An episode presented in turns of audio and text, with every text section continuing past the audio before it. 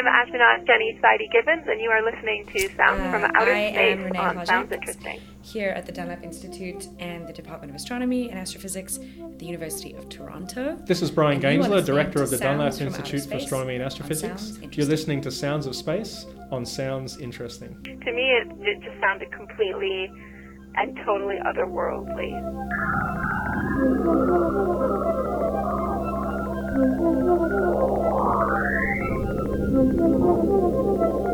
Hello, and welcome to the second episode of Sounds Interesting. I'm your host, Shiloh. And I'm Peter. And today we're going to talk about sounds from outer space. You were just listening to a NASA clip off the top mixed with our theme. That's the sound of Saturn. Yes, it came from outer space. One of many we collected for this episode. Yeah, um, these NASA clips were actually sort of the catalyst for the episode and what inspired us to sort of dig deeper into the topic. We talked to some experts in the field uh, Brian Gaensler and Renee Hlozek from the Dunlap Institute of Astronomy and Astrophysics, University of Toronto. We also talked to um, Canadian astronaut uh, Jennifer Sidey Gibbons. And uh, Brian actually kind of wrote the book on sounds from outer space. At least he has a chapter in his book about sounds from outer space. Uh, and we decided we'd start with him. Yeah, let's get into that conversation. So the book is called Extreme Cosmos, and it's all about the world records of the universe. And the reason why I wrote the book is because my son, who was quite young at the time, would ask me questions like, you know, what's what's the faintest star? What's the loudest thing in the universe? What's the brightest thing in the universe? And I'd say, I don't know. And then he, he sort of said, well, what sort of astronomer are you? You don't you don't know these things. And I tried to explain to him that astronomy is not about these things. It's about like measuring things and understanding things and modeling things. And he just rolled his eyes and said, oh, it sounds boring. Um, and so I set out to write this book to answer the sorts of questions that he would ask. And when, when you're a young kid, it's always about the biggest and the smallest and the hottest and the fastest. So it turned out that nobody had ever actually sort of calculated what is the fastest star in the universe, or what is the darkest place in the universe, or where is the strongest gravity in the universe. So when I set out to write this book, I thought I could just Google this and just sort of explain what other people had done.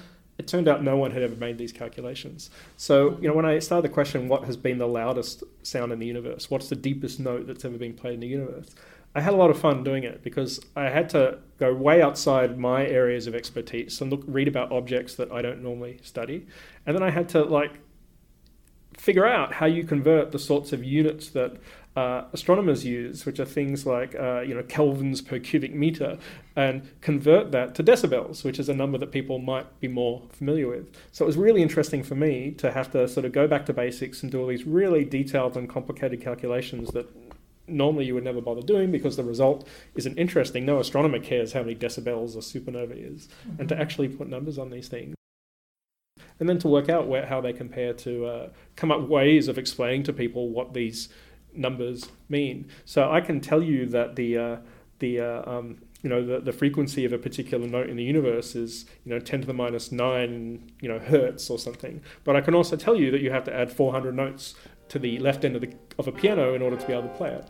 And uh, so it was a lot of fun being able to work out how to convey these very extreme concepts in, in terms that people might be able to understand. Right.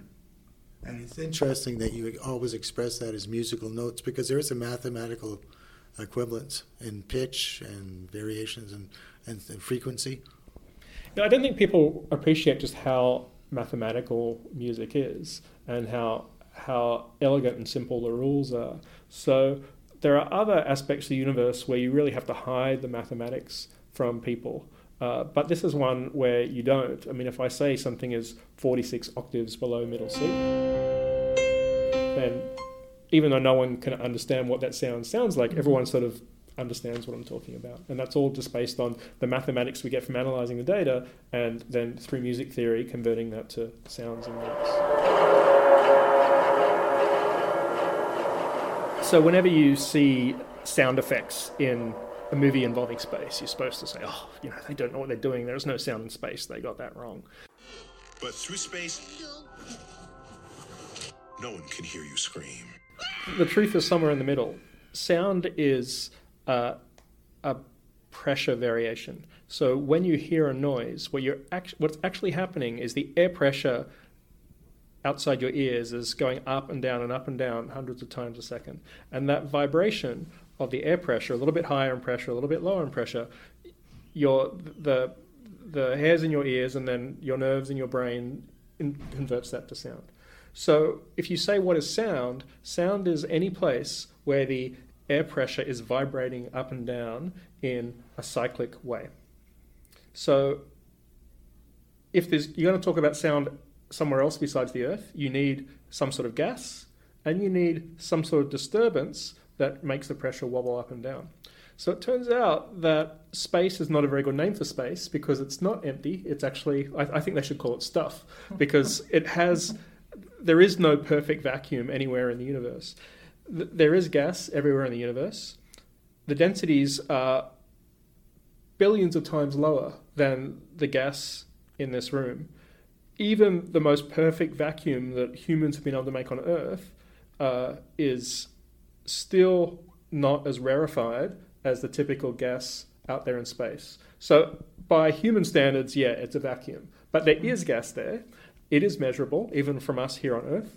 And when there are disturbances in the universe, explosions or stars flying through through the sky, uh, those set up vibrations in the same way that an explosion on Earth sets up a vibration, in the same way that a plane screaming overhead sets up vibrations. These same motions in space set up pressure variations, and those propagate outwards as sound waves. These are not sounds that you could ever hear. Because the density of gas in space is very, very low, that means that these pressure variations are very slow, and the notes that you would hear are much below what the lowest note on a piano is. So these are not notes that any human or any other animal could hear, but if you define sound as a vibration of pressure up and down, then these are absolutely sounds in the same way that uh, all, the sounds around us uh, manifest themselves. I just want to clarify something, Brian, because I understand what you're saying from a scientific point of view. But for our listeners, for instance, we brought along clips of planetary sounds as well as more distant objects. Um, this sound can be interpreted mathematically and accurately represented, so we can hear it, right? For with with the aid of conversion techniques and such. So most of the clips that people typically share and saying, "Oh, this is the sound of, of something," are not real sound. They're they are a vibration, but they're not a vibration of pressure, which means they're not actually sound. So it's like an artist's impression of how this might be if you interpret it as a sound. Um, other ones are real sounds, but we've had to make them much louder or much higher pitched. Essentially, had to speed them up and so you could hear it. So we can play notes of sounds in space, but you don't want to play um, a clip that goes for a thousand years. So you can obviously greatly speed it up, raise it by 30 or 50 octaves, and make it louder, and so you can actually hear what it sounds like. But some of the sounds that you hear on these clips are real sounds that have been adjusted for human hearing, and others are not sounds at all. They're just vibrations, but not of air pressure. To make it another analogy you used in your book, uh, Animal Sounds Here on Earth, like whale song, they're actual sounds, and what we're hearing interpreted so they're brought up to an audible level. That's an actual representation of what the whale's sounding like, right? Absolutely. So when you hear a recording of a, bat screeching or a whale singing, you're taking a real sound and you're simply uh, moving it up a few octaves or moving it down a few octaves so that it's within the range of human hearing. So I think that's fine because every every B flat, at you know, all the different B flats on a piano uh, all basically sound the same. They're just an octave apart, and that's all you're doing. You're just singing in different pitch. Whenever I'm at karaoke and I want to do some powerful like Ariana Grande number.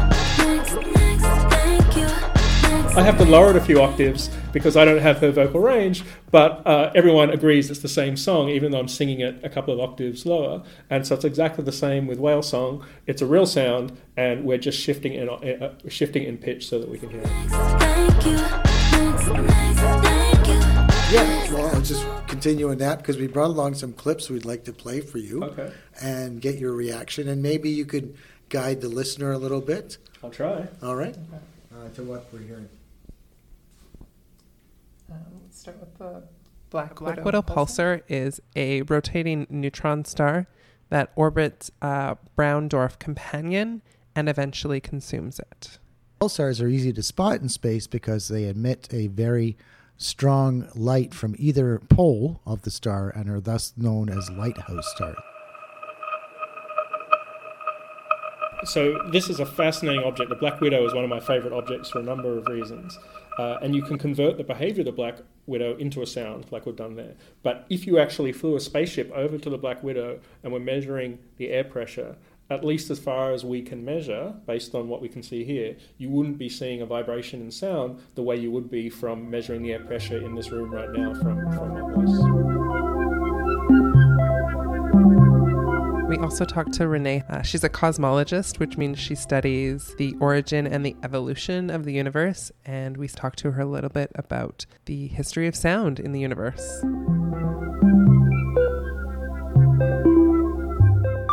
My name is Renee Hlozek. I'm an assistant professor here at the Dunlap Institute for Astronomy and Astrophysics and the Department of Astronomy and Astrophysics. And I'm a cosmologist that studies uh, light and sound in the universe. we're here. We're here for the sound. Um, could you tell us a little bit about the um, the early stages of the universe?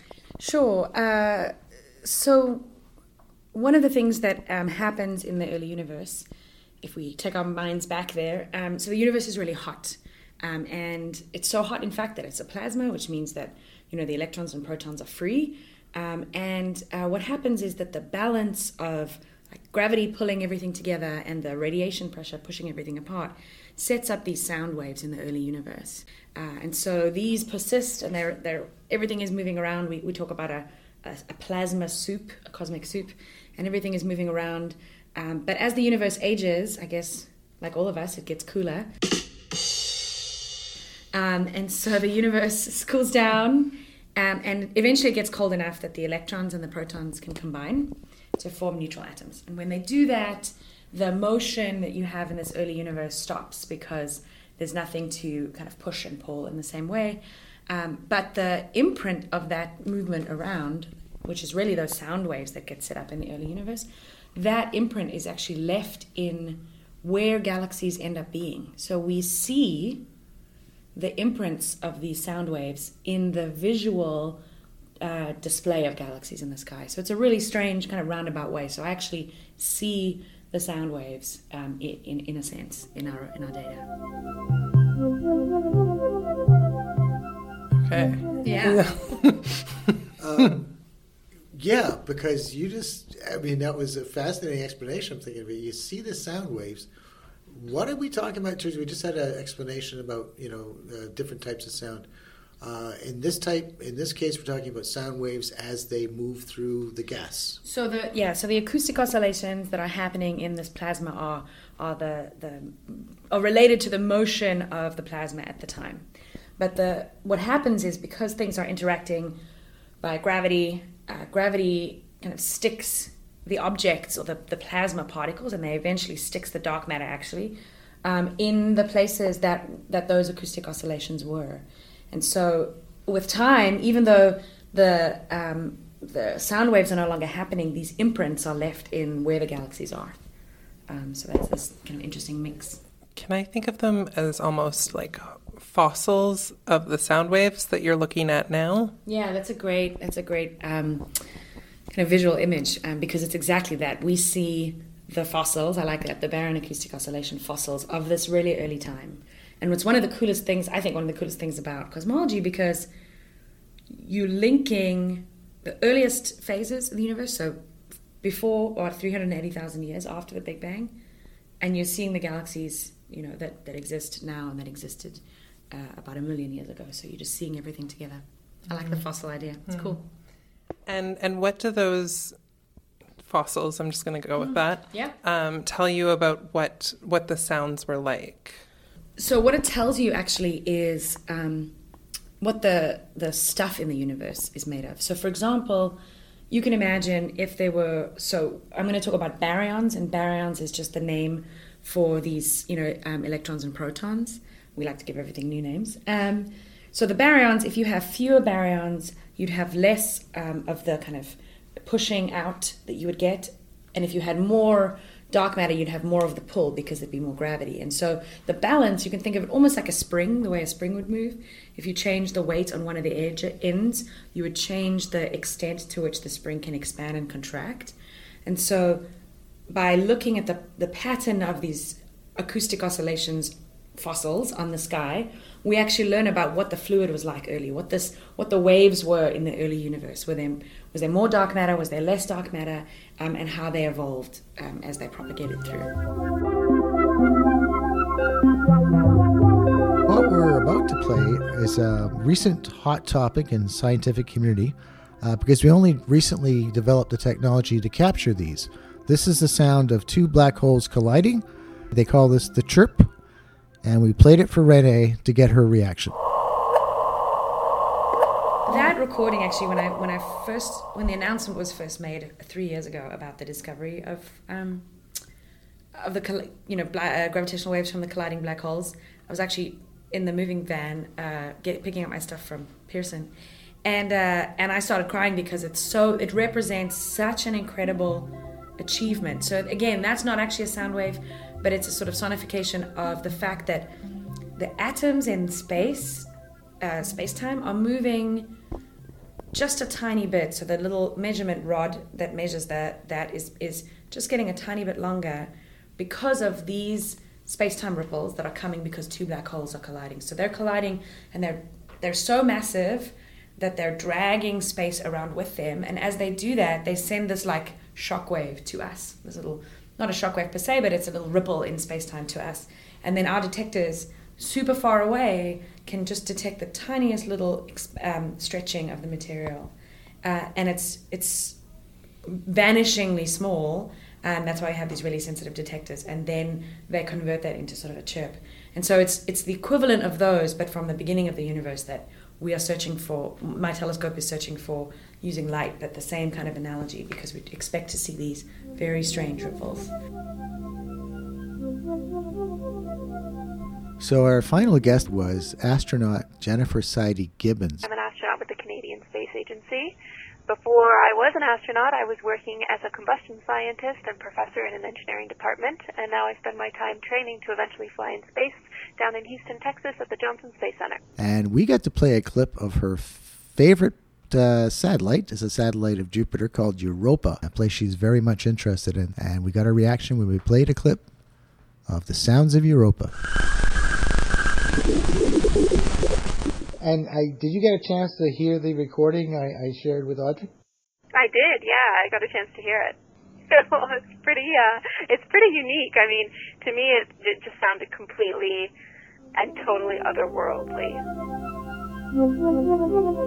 The idea of being able to to hear these waves oscillating through space, that's uh, a really cool subject in itself. But as an explorer, it really drives home just how uh, unique this place is, and it's really in our celestial backyard.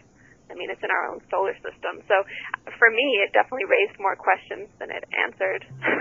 but it's pretty interesting stuff. That was a good episode.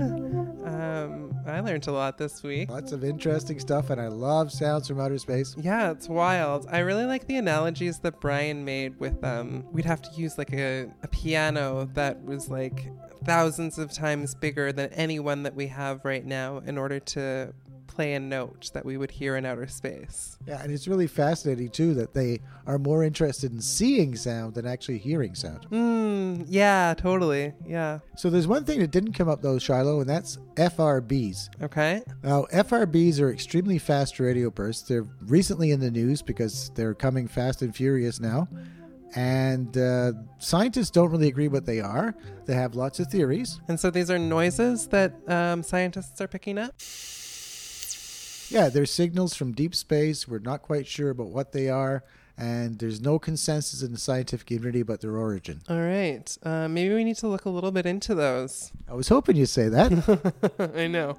Uh, all right. Let's, uh, we'll explore those a little bit next week and turn this Sounds from Outer Space into a two parter. Next time on Sounds from Outer Space.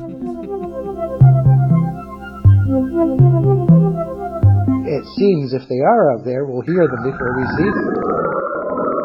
Yeah, I mean, I would say that's certainly something that's like above, certainly above my pay grade. New York University. If you know the extension number you are calling, please enter. SETI has basically two parts to it. One is the idea that we should simply be listening, or rather searching for signals in space. So whether those are um, hypothetical transmissions from an alien civilization,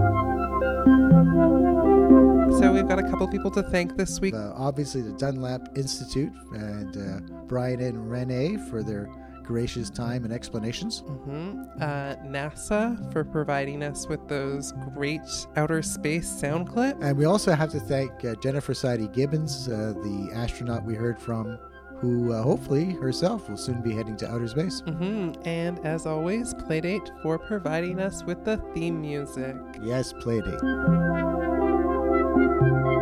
There's something in there useful. It's all laid out here somewhere.